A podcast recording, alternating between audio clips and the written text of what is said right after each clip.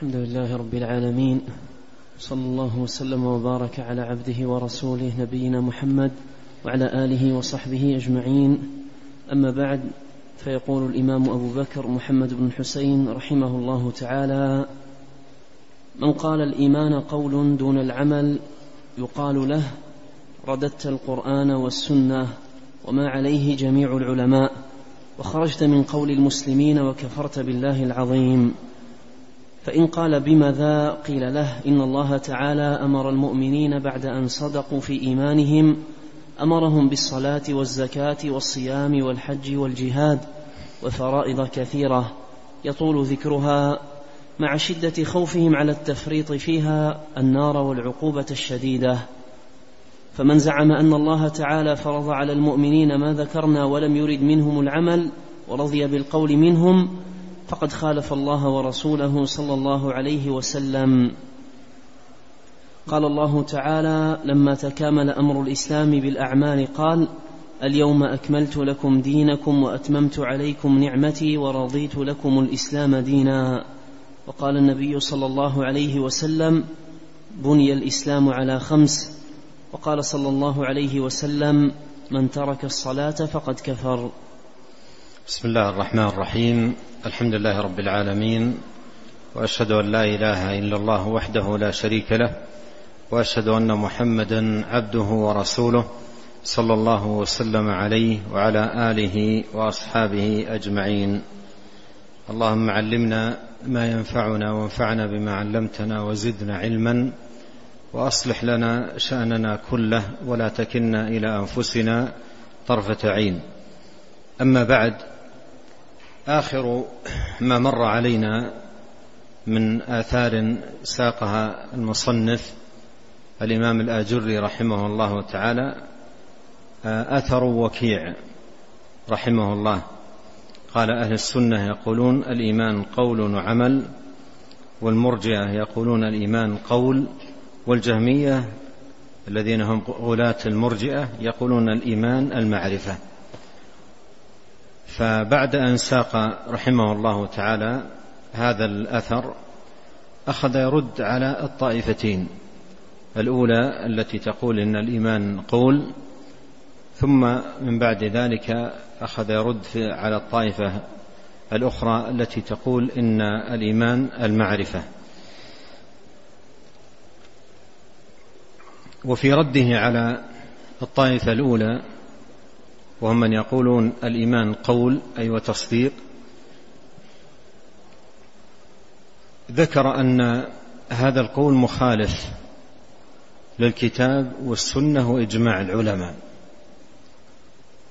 أما الأدلة على ذلك فقد تقدمت عند المصنف حيث ساق رحمه الله تعالى فيما سبق جملة من النصوص نصوص الكتاب والسنة الدالة على دخول العمل في مسمى الإيمان. وأيضا سبق أن نقل رحمه الله تعالى من أقاويل السلف واتفاق كلمتهم على أن الإيمان قول وعمل واعتقاد لا اختلاف بينهم في ذلك. ثم أيضا ذكر في الرد على هؤلاء القائلين بأن الإيمان هو القول أي والتصديق بأن هذا هو الإيمان في في أول الأمر قبل نزول الفرائض. قبل نزول الفرائض كان هذا هو الإيمان. الإيمان أن ينطق بالشهادتين مصدقا مذعنا مقرا مخلصا لله سبحانه وتعالى. فكان هذا هو الإيمان في أول الأمر. لكن بعد أن نزلت الفرائض وأولها الصلاة فإن كل فريضة تنزل تكون داخلة في الإيمان ويتناولها مسماه. فالصلاة إيمان والزكاة إيمان والصيام إيمان والحج إيمان وكل طاعة أمر الله سبحانه وتعالى بها عبادة فهي إيمان وداخلة في مسمى الإيمان. ثم لم تزل الفرائض تنزل فريضة تلو الأخرى إلى أن نزل قول الله سبحانه اليوم أكملت لكم دينكم وأتممت عليكم نعمتي ورضيت لكم الإسلام دينا. فإذا كان الإيمان تاما بالقول دون العمل كما يزعم هؤلاء المرجئة فما هو معنى الإكمال في قولها اليوم؟ أكملت لكم دينكم. وهو بزعمهم كامل من أول ما نزلت الشهادتين. فما معنى الإكمال؟ ما معنى قولها اليوم؟ أكملت لكم دينكم. وهو عندهم كامل كامل بالقول وحده. فما وجه آه، فما وجه الإكمال وما معناه؟ اليوم أكملت لكم دينكم وأتممت عليكم نعمتي ورضيت لكم الإسلام دينا. لكن الحق أن هذه الفرائض كلها من الإيمان الصلاة والزكاة وجميع الطاعات إلى أن نزل قول, قول الله عز وجل اليوم أكملت لكم دينكم فكملت الفرائض. كملت الفرائض. ولهذا لم ينزل بعد نزول هذه الآية على النبي صلى الله عليه وسلم حلال ولا حرام. عاش بعدها أكثر من ثمانين يوما لم ينزل فيها حلال ولا حرام.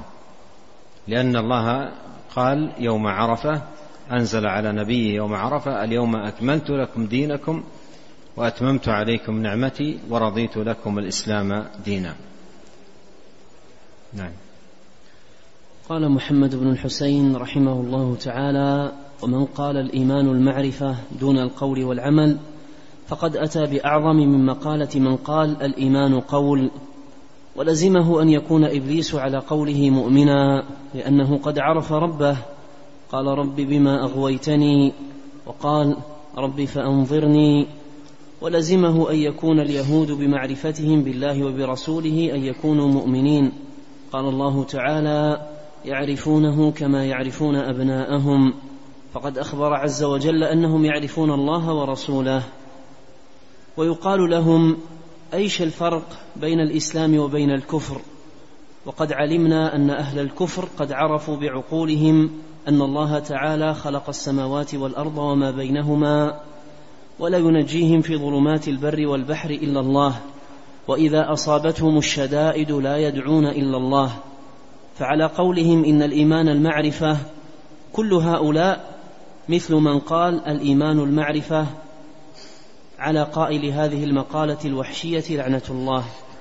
فعلى فعلى قولهم إن الإيمان المعرفة كل هؤلاء مثل من قال الإيمان المعرفة يعني العباره غير غير واضحة. والعبارة الصحيحة فيما يظهر فعلى قولهم إن الإيمان معرفة كل هؤلاء مؤمنون. كل هؤلاء مؤمنون. وكأن فيه إشارة إلى هذا التصويب في بعض النسخ أو في هامش النسخة الخطية. فعلى قولهم إن الإيمان المعرفة كل هؤلاء مؤمنون. هنا يرد الإمام الآجري رحمه الله تعالى على الجهمية وهم غلاة المرجئة أشد المرجئة غلوا في الإرجاء حيث إن الإيمان عندهم إنما هو المعرفة فقط لا يدخل فيه القول ولا أيضا يدخل فيه العمل. فيقول المصنف رحمه الله في بيان بطلان مقالة هؤلاء على هذا القول أو يلزم على هذا القول أن يكون إبليس وفرعون وجميع صناديد الكفر وأعمدة الباطل مؤمنين لأن المعرفة عندهم. إبليس عنده المعرفة بأن الرب هو الله. وأنه هو الخالق وساق المصنف بعض الأدلة. قال ربي بما أغويتني. قال فبعزتك. فعنده المعرفة. المعرفة بأن الله هو الخالق الرازق. عنده المعرفة بذلك.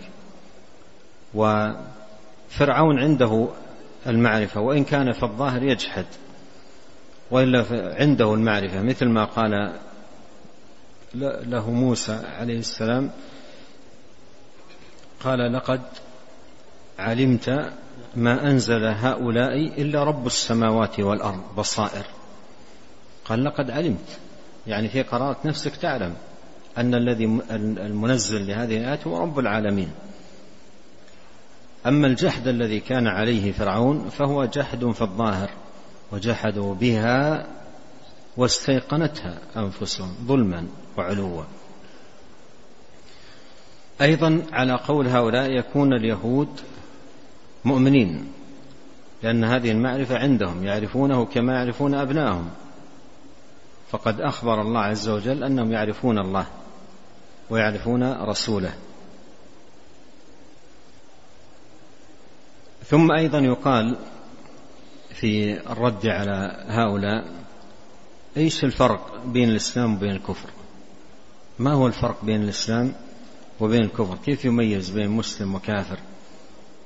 إذا كان مجرد المعرفة يصبح بها مؤمن كامل الإيمان. فما الفرق بين الإسلام والكفر؟ وقد علمنا أن أهل الكفر قد عرفوا بعقولهم أن الله تعالى خلق السماوات والأرض وما بينهما ولا ينجيهم في ظلمات البر والبحر إلا الله. ما الفرق بين المسلمين والكفار؟ ما الفرق بين المسلمين والمشركين الذين آه، عاندوا وجحدوا دعوة النبي الكريم عليه الصلاة والسلام؟ ما الفرق بينهم وبين المسلمين؟ إذا كان الإيمان هو المعرفة عندهم المعرفة. يعرفون أن الخالق هو الله ولئن سالتم من خلقهم ليقولون الله.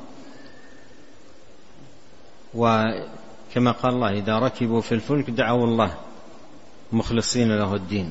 فهذه المعرفة موجودة موجودة عندهم. فإذا على قول هؤلاء أي الجهمية إن الإيمان المعرفة كل هؤلاء مؤمنين. كل هؤلاء مؤمنون إبليس وفرعون واليهود والمشركين. ما بقي أحد ليس بمؤمن. وكفى بذلك دلالة على فساد وشناعة هذه المقالة. نعم. قال رحمه الله تعالى بل نقول والحمد لله قولا يوافق الكتاب والسنة وعلماء المسلمين الذين لا يستوحش من ذكرهم وقد تقدم ذكرنا لهم أن الإيمان معرفة بالقلب تصديقا يقينيا وقول باللسان وعمل بالجوارح. لا يكون مؤمنا إلا بهذه الثلاثة. لا يجزي بعضها عن بعض والحمد لله على ذلك. نعم هنا يعني لخص رحمه الله قول أهل السنة في الإيمان وأن الإيمان معرفة بالقلب تصديقا يقينيا وقول باللسان وعمل بالجوارح. لا يكون مؤمنا إلا بهذه الثلاثة. لا يجزي بعضها عن بعض. لأن هذه الأمور الثلاثة أركان للإيمان. الإيمان يقوم على هذه الأركان الثلاثة القول والاعتقاد والعمل. نعم. قال رحمه الله تعالى لا, لا يجزي اعتقاد عن قول ولا قول عن عمل. لا بد من الثلاث كلها. نعم. قال رحمه الله تعالى حدثنا أبو محمد يحيى بن محمد بن صاعد قال حدثنا يوسف القطان قال حدثنا جرير عن عطاء بن السائب عن الزهري قال قال لي عبد الملك بن مروان الحديث الذي جاء عن النبي صلى الله عليه وسلم من مات لا يشرك بالله شيئا دخل الجنة وإن زنى وإن سرق. قال فقلت له أين يذهب بك يا أمير المؤمنين؟ هذا قبل الأمر والنهي وقبل الفرائض.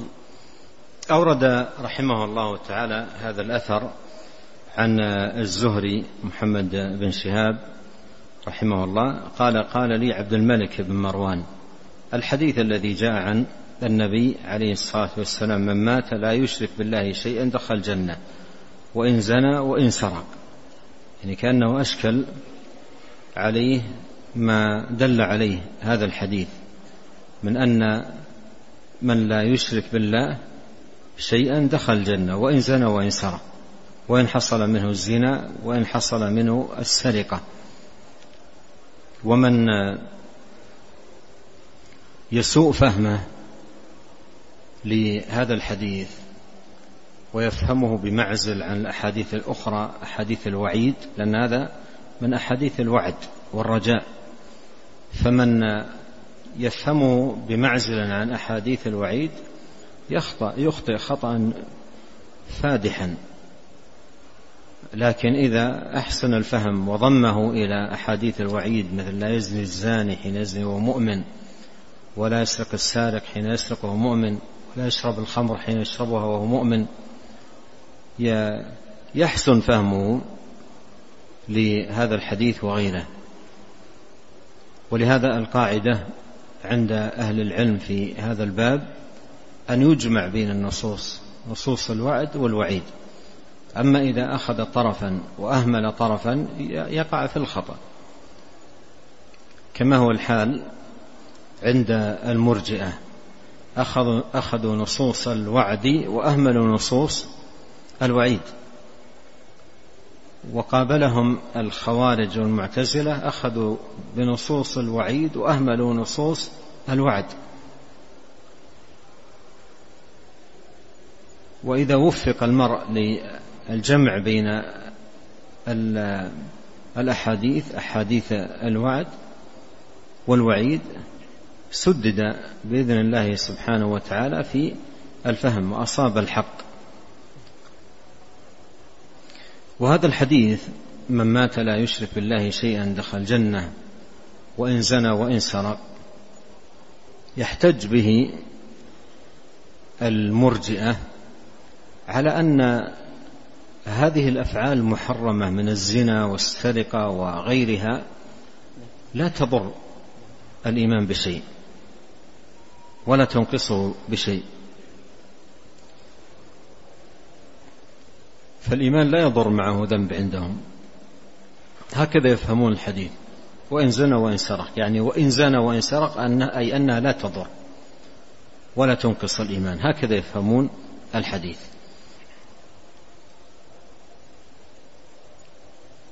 فلما استشكل عبد الملك مروان الحديث قال له الزهري أين يذهب, أين يذهب بك يا أمير المؤمنين؟ أين يذهب بك أي في الفهم؟ كأنه يقول أبعدت أبعدت في آه، الفهم فهم الحديث. أين يذهب بك؟ يا أمير, يا أمير المؤمنين. هذا قبل الأمر والنهي وقبل الفرائض. هذا قبل الأمر والنهي وقبل الفرائض. قبل أن تنزل الأوامر وقبل أن تنزل النواهي قبل أن ينزل النهي عن الزنا وعن السرقة وعن غيرها فكان هذا قبل نزولها. هكذا ذكر الإمام الزهري رحمه الله تعالى. لكن الواضح في معنى هذا الحديث أنه يفيد أن هذه الذنوب لا تمنع من ارتكبها من دخول الجنة. ليست مانعا من الدخول لا تمنعه من دخول الجنة. الذي يمنع من دخول الجنة الشرك والكفر الأكبر والنفاق الأكبر. هذا الذي يمنع من دخول الجنة. أما المعاصي لا تمنع من دخول الجنة. لكن قد يمر قبل دخوله الجنة بمرحلة تعذيب على هذه الذنوب. قد يكون العذاب على هذه الذنوب يناله في الدنيا وقد يكون العذاب على هذه الذنوب يناله في القبر يعذب في قبره تعذيبا يطهره من ذنوبه. وقد يكون العذاب في عرصات يوم القيامة وقد يكون العذاب بالدخول للنار. بالدخول للنار. ولا يدخل ولا يدخل عصاة الموحدين النار دخول تأبيد وتخليد. وإنما يدخلون النار دخول تنقية وتطهير. ولهذا ينبغي أن يفرق بين دخول الكافر للنار ودخول العاصي. فإن كفر الكافر وشرك المشرك لا تطهره النار خبث لا تطهره النار. فلهذا يدخل يدخل النار لا لي لا ليطهر وينقى لأن خبثه لا تطهره النار. فيدخلها للخلود فيها أبد الآباد. لا يقضى عليهم فيموتوا ولا يخفف عنهم من عذابها. كذلك نجزي كل كفور. بينما عصاة الموحدين فإن دخولهم للنار دخول تطهير وتنقية. ولهذا يكون ذلك بحسب الذنوب. ثم يخرجون منها كما جاء في الحديث ضبائر ضبائر أي جماعات جماعات دفعات دفعات. لا يخرج العصاة من النار دفعة واحدة بل يخرجون دفعات لأن ما أوجب دخولهم النار متفاوت. بعضهم دون بعض في موجبات دخول النار. ولهذا يكون خروجهم منها خروجا متفاوتا. إلى أن يخرج آخر واحد منهم في النار فلا يبقى في النار إلا أهلها الذين يخلدون فيها. فقوله عليه الصلاة والسلام في هذا الحديث من مات لا يشرك بالله شيئا دخل الجنة وإن زنى وإن سرق أي أن الموحد الذي لم يشرك بالله شيئا حتى وإن وقعت منه معاصي وذنوب مآله إلى الجنة. يصيبه قبل ذلك ما يصيبه. يعني لا يلزم من قوله آه، في الحديث دخل الجنة أن أي أنه يدخلها دخولا أوليا لا يلزم من ذلك أنه أنه يدخلها دخولا أوليا وإنما المراد أن المآل والمصير إلى الجنة. لكن قد يمر بذلك قد يمر قبل ذلك بمرحلة تعذيب. مثل ما جاء في الحديث الآخر وهو ثابت عن نبينا عليه الصلاة والسلام قال من قال لا إله إلا الله نفعته آه، نفعته يوما من الدهر يصيبه قبل ذلك ما أصابه. نفعته يوم من الدهر يصيبه قبل ذلك ما أصابه. يعني نفعته بالدخول للجنة. لكن قد يصيبه قبل ذلك بسبب الذنوب التي آه، ارتكبها. ما أصاب أي من عقوبات سواء في الدنيا أو في البرزخ أو في عرصات القيامة أو بأن يدخل النار دخول تنقية وتطهير. نعم. قال محمد بن الحسين رحمه الله تعالى احذروا رحمكم الله. قول من يقول إن إيمانه كإيمان جبريل وميكائيل ومن يقول أنا مؤمن عند الله وأنا مؤمن مستكمل الإيمان هذا كله مذهب أهل الإرجاء.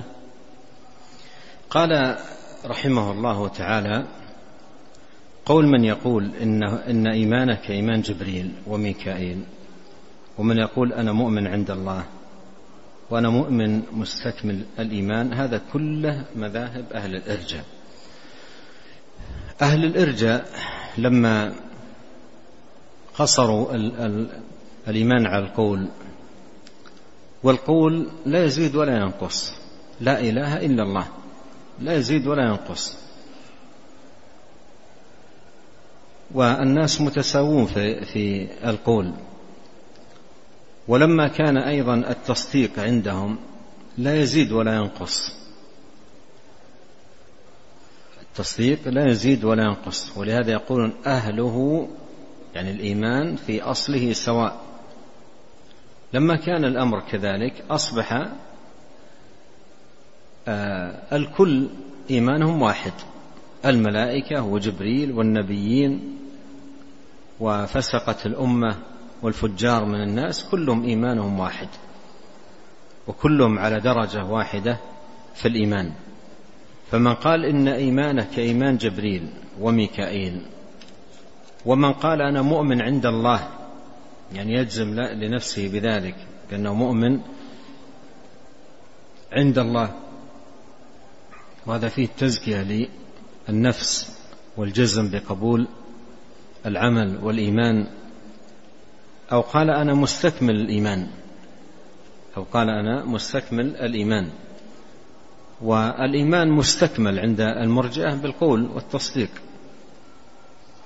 ولهذا يجزمون بأن إيمانهم مستكمل بأن إيمانهم مستكمل. فهذا كله مذاهب أهل الإرجاء. ولعلك بذلك تعرف أن البدعة تولد بدعا. البدعة تولد بدعا يتولد عن عنها بدع كثيرة. نعم. قال رحمه الله تعالى حدثنا إسحاق بن, بن أبي حسان الأنماطي قال حدثنا هشام بن عمار الدمشقي قال حدثنا عبد الملك بن محمد قال حدثنا الأوزاعي قال ثلاث هن بدعة أنا مؤمن مستكمل الإيمان وأنا مؤمن حقا وأنا مؤمن عند الله. أورد عن الأوزاعي رحمه الله قال ثلاث هن بدعة أنا مؤمن مستكمل الإيمان وأنا مؤمن حقا وأنا مؤمن عند الله. وهذا كله من مقالات أهل الإرجاء. أنا مؤمن مستكمل الإيمان الإيمان مستكمل عندهم بالقول وأنا مؤمن حقا.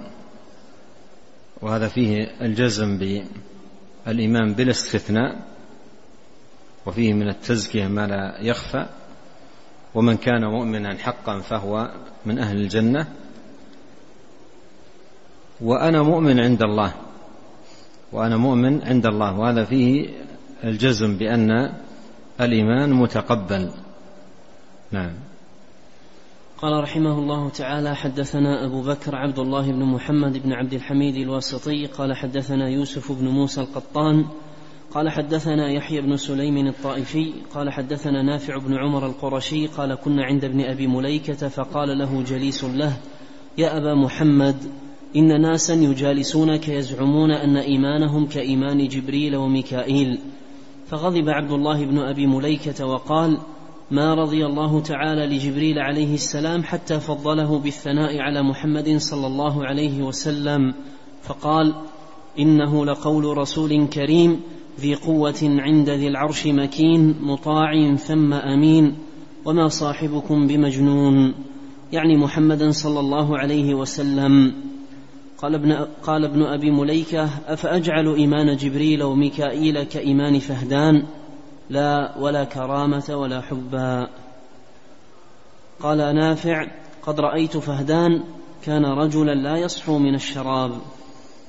ثم أورد رحمه الله هذا الأثر عن عبد الله بن أبي مليكة من أجلة علماء التابعين وهو القائل أدركت أكثر من ثلاثين صحابيا كلهم يخاف النفاق على نفسه أي لا يزكون أنفسهم لا, لا, لا يجزم الواحد باستكمال إيمانه وقبول أعماله وأنه مؤمن عند الله لا يجزمون. كلهم يخاف النفاق على نفسه. وهذا هو شأن المؤمنين الكمل كما كما وصفهم الله بقوله والذين يؤتون ما آتوا وقلوبهم وجلة أنهم إلى ربهم راجعون. أورد هذا الأثر عن نافع بن عمر قال كنا عند ابن أبي مليكة فقال له جليس له يا أبا محمد إن ناسا يجالسونك. يزعمون أن إيمانهم كإيمان جبريل وميكائيل. وهذه مقالة المرجئه كما تقدم. ونبه على ذلك المصنف رحمه الله. فغضب عبد الله بن أبي مليكة وقال ما رضي الله تعالى لجبريل عليه السلام حتى فضله بالثناء على محمد صلى الله عليه وسلم. فقال إنه لقول رسول كريم ذي قوة عند ذي العرش مكين مطاع ثم أمين وما صاحبكم بمجنون يعني محمدا صلى الله عليه وسلم. لكن لا يلزم من هذه الآية تفضيل جبريل على محمد عليه الصلاة والسلام. وثمة خلاف معروف بين أهل العلم أيهم أو أيهما أفضل الملائكة أو البشر أو صالح البشر. فمن أهل العلم من فضل الملائكة على صالح البشر ولعل المصنف رحمه الله يذهب إلى هذا القول. ومن أهل العلم من فضل صالح البشر في مقدمتهم الأنبياء في مقدمتهم محمد عليه الصلاة والسلام على الملائكة ومن أهل العلم من توقف ومن أهل العلم من فصل. قال إذا نظرنا إلى آه، الأوائل والبدايات فالملائكة أفضل. وإذا نظرنا إلى كمال النهايات والخواتيم فالأنبياء وصالح البشر إيمانهم أفضل وأكمل. وهذا المعنى آه، ذكره شيخ الإسلام ابن تيمية رحمه الله تعالى. يعني فرق بين كمال البداية واعتبار النهاية. إذا نظر إلى كمال البداية فالملائكة أفضل لأن من بداية أمرهم وهم على الطاعة لا معصية عندهم. وإذا نظرنا إلى اعتبار النهاية اعتبار النهاية فإن الأنبياء وصالحي البشر أفضل. قال ابن أبي مليكة أفأجعل إيمان جبريل وميكائيل كإيمان فهدان؟ لا ولا كرامة ولا حبا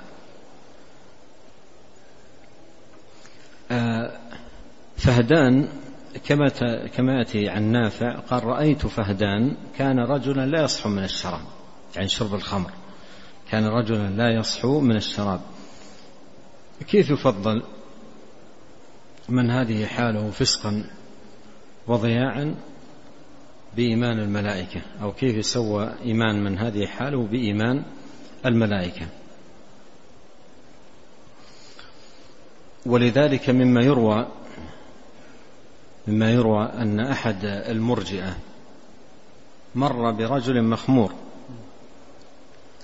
فشتمه المخمور سبه فالتفت إليه وقال هذا جزائي جعلت إيمانك مثل إيمان جبريل؟ قال هذا جزائي جعلت إيمانك مثل إيمان جبريل يعني تشتمني و... وتسبني. فالحاصل أن مقالة هؤلاء مقالة هؤلاء المرجئة مما يترتب عليها التسوية بين إيمان الفساق والفجرة وإيمان النبيين والملائكة والصديقين والصالحين من عباد الله وكفى بذلك دلالة على سوء مقالتهم وشناعتها. نعم.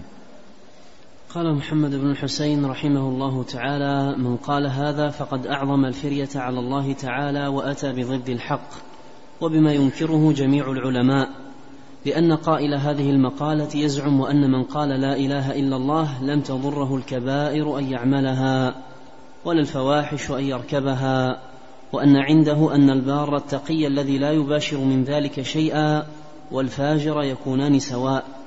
هذا منكر. قال الله تعالى أم حسب الذين اجترحوا السيئات أن نجعلهم كالذين آمنوا وعملوا الصالحات سواء محياهم ومماتهم ساء ما يحكمون. وقال تعالى أم نجعل الذين آمنوا وعملوا الصالحات كالمفسدين في الأرض أم نجعل المتقين كالفجار.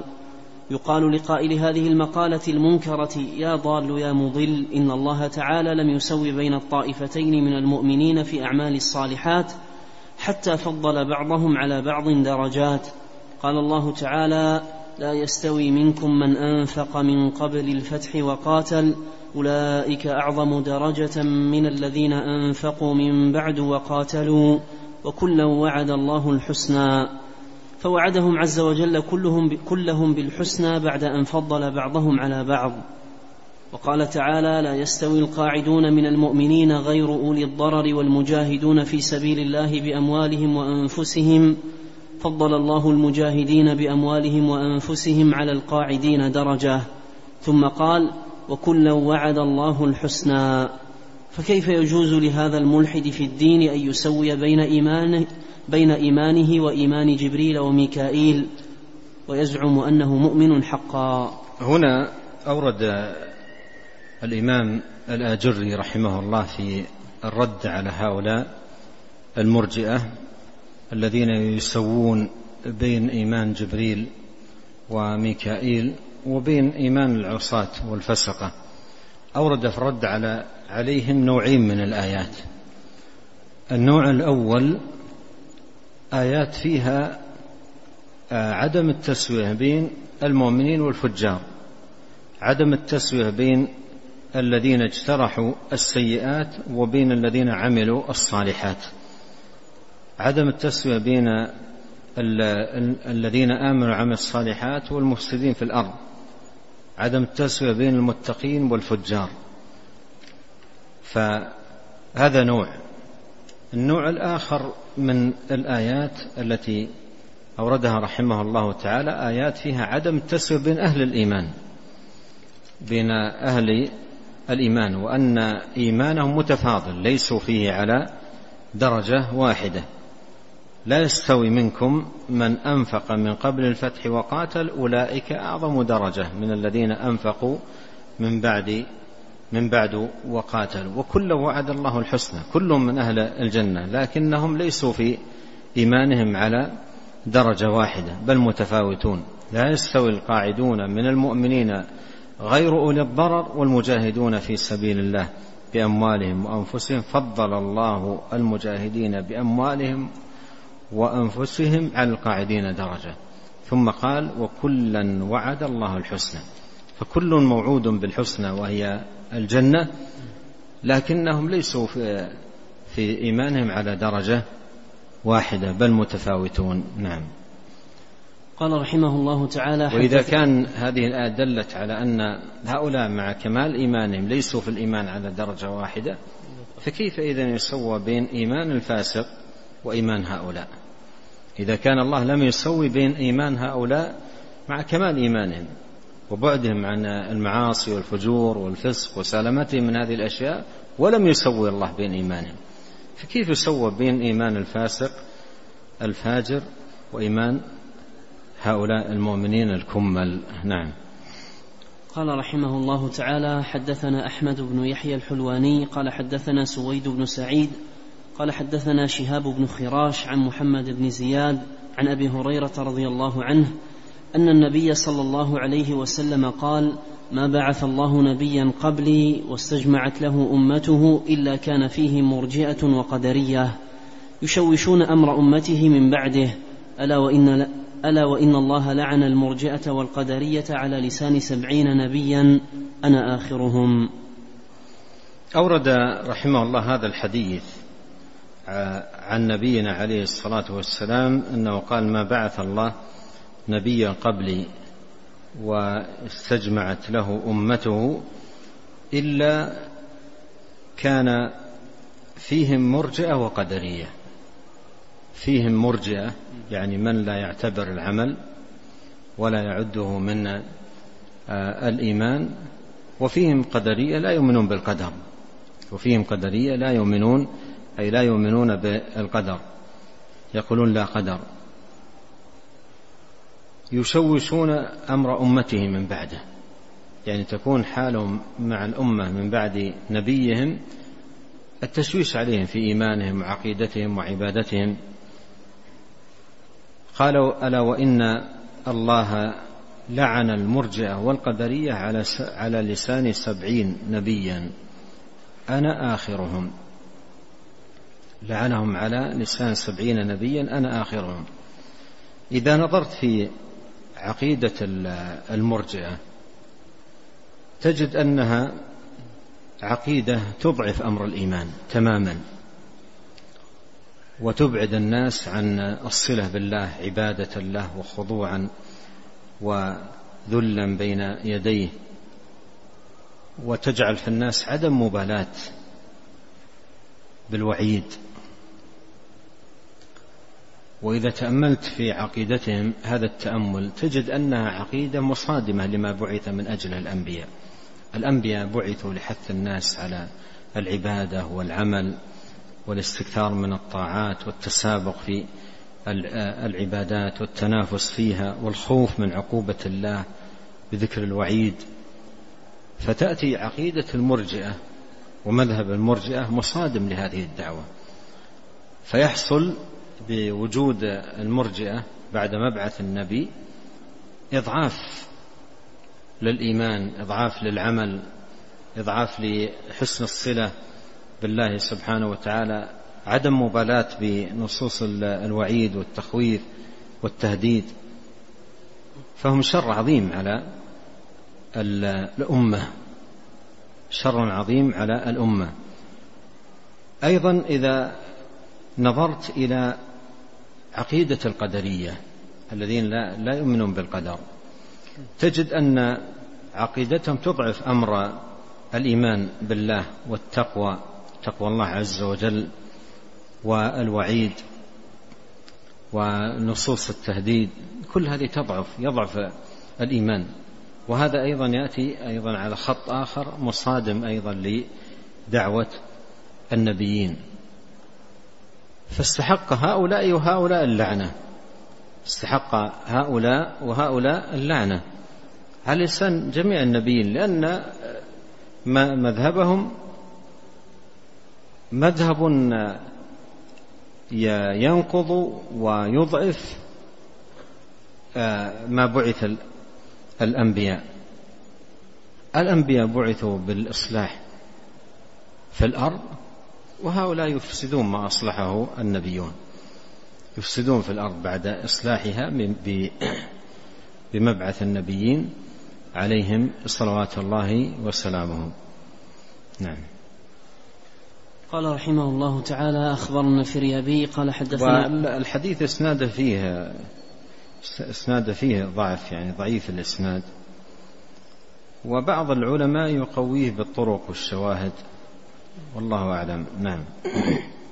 قال رحمه الله تعالى أخبرنا الفريابي قال حدثنا عثمان بن أبي شيبة قال حدثنا أبو أسامة ومحمد بن بشر قال أخبرنا ابن, ابن نزار علي أو محمد عن أبيه عن عكرمة عن أبي هريرة رضي الله عنه قال قال النبي صلى الله عليه وسلم صنفان من أمتي ليس لهما في الإسلام نصيب المرجئة والقدرية. ولو حدثنا أبو علي الحسن بن محمد بن شعبة الأنصاري قال حدثنا علي بن المنذر الطريقي قال حدثنا ابن فضيل قال حدثنا أبي وعلي بن نزار عن عكرمة عن ابن عباس رضي الله عنهما قال قال رسول الله صلى الله عليه وسلم صنفان من أمتي ليس لهما في الإسلام نصيب المرجئة والقدرية. ختم رحمه الله آه هذا الباب ختم هذا الباب بهذين الحديثين حديث آه، أبي هريرة رضي الله عنه وحديث ابن عباس رضي الله عنه وهما بمعنى واحد وكل من الحديثين ضعيف الإسناد. قال الصنفان من أمتي ليس لهما في الإسلام نصيب المرجئة والقدرية. المرجئة والقدرية. وعرفنا أن أن أن فكر المرجئة ومذهب القدرية مذهب يصادم ما بعث النبيين ما بعث النبيون لأجله ويضعف آه، حال الإيمان في قلوب الناس والإقبال على العمل والطاعة لله سبحانه وتعالى تضعف تماما بهذا الفكر فكر المرجئة وأيضا مذهب القدرية.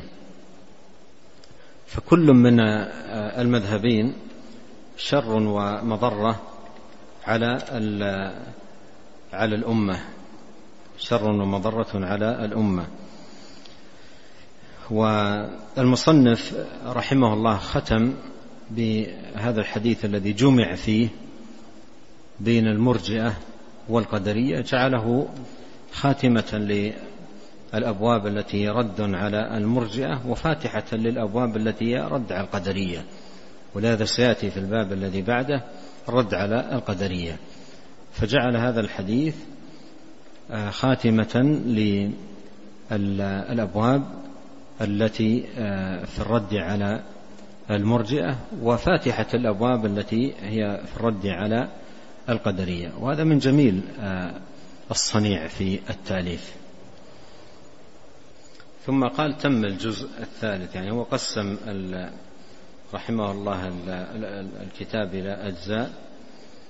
فتم الجزء الثالث في الرد على المرجئة ثم يبدأ الجزء الرابع في الرد على القدرية. ونسأل الله الكريم أن ينفعنا أجمعين بما علمنا وأن يزيدنا علما وأن يصلح لنا شأننا كله وأن لا يكلنا إلى أنفسنا طرفة عين. وأن يغفر لنا ولوالدينا ولمشايخنا ولولاة أمرنا وللمسلمين والمسلمات والمؤمنين والمؤمنات الأحياء منهم والأموات. اللهم آت نفوسنا تقواها وزكها أنت خير من زكاها أنت وليها ومولاها. اللهم إنا نسألك الهدى والتقى والعفة والغنى. اللهم أصلح لنا شأننا كله ولا تكلنا إلى أنفسنا طرفة عين. اللهم أصلح لنا ديننا الذي هو عصمة أمرنا وأصلح لنا دنيانا التي فيها معاشنا وأصلح لنا آخرتنا التي فيها معادنا واجعل الحياة زيادة لنا في كل خير والموت راحة لنا من كل شر. اللهم اقسم لنا من خشيتك ما يحول بيننا وبين معاصيك ومن طاعتك ما تبلغنا به جنتك ومن اليقين ما تهون به علينا مصائب الدنيا. اللهم متعنا بأسماعنا وأبصارنا وقوتنا ما احييتنا واجعله الوارث منا واجعل ثأرنا على من ظلمنا وانصرنا على من عادانا ولا تجعل مصيبتنا في ديننا ولا تجعل الدنيا أكبر همنا ولا مبلغ علمنا ولا تسلط علينا من لا يرحمنا. سبحانك اللهم وبحمدك أشهد أن لا إله إلا أنت أستغفرك وأتوب إليك. اللهم صل وسلم على عبدك ورسولك نبينا محمد وآله وصحبه. جزاكم الله خيرا.